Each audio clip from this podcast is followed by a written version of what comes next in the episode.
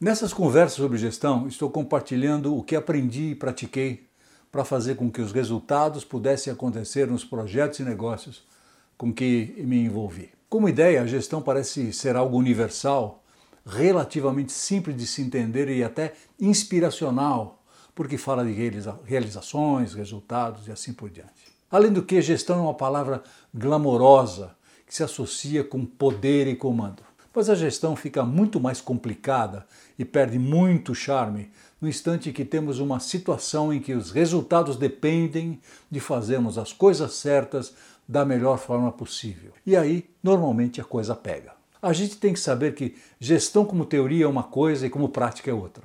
O dia a dia na prática de uma empresa é uma sequência desuniforme de atividades mas que têm que ser feitas. Principalmente cuidar dos clientes, pagar as contas, olhar para a qualidade da produção, negociar com fornecedores, atender exigências da legislação, cuidar dos colegas, dos chefes e subordinados, enxergar tendências e oportunidades e um montão de outras coisas no ambiente externo que muda o tempo todo, com concorrentes para todo lado.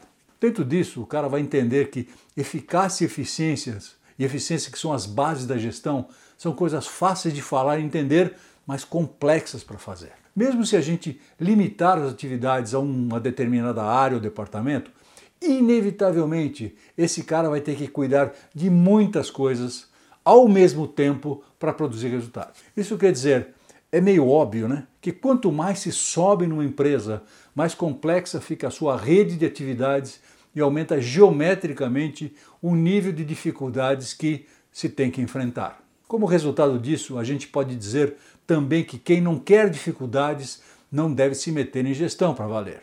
E gestão que não é para valer é teoria pura.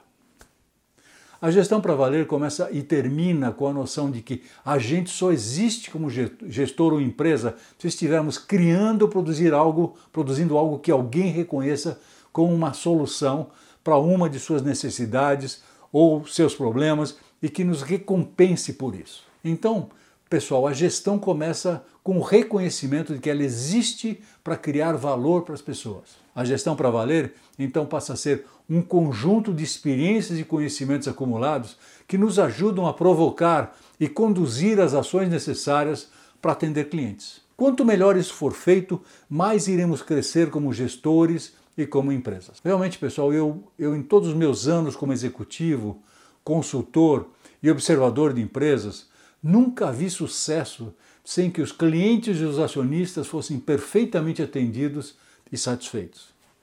Para criar valor, tendo isso como a principal meta de qualquer gestor, a gente vai ter que falar e examinar como as empresas funcionam para a gente poder atuar e fazer gestão. E para complementar, a gente pode adiantar que gestão só se faz fazendo as coisas certas, o que representa a noção de eficácia. Com eficiência, que quer dizer fazendo certo as coisas que devem ser feitas, que representa a noção da melhor utilização possível dos recursos à disposição. Essas ideias, na essência, é o que vamos explorar nos próximos vídeos desse programa. Muito obrigado e até lá. Abraço a todos.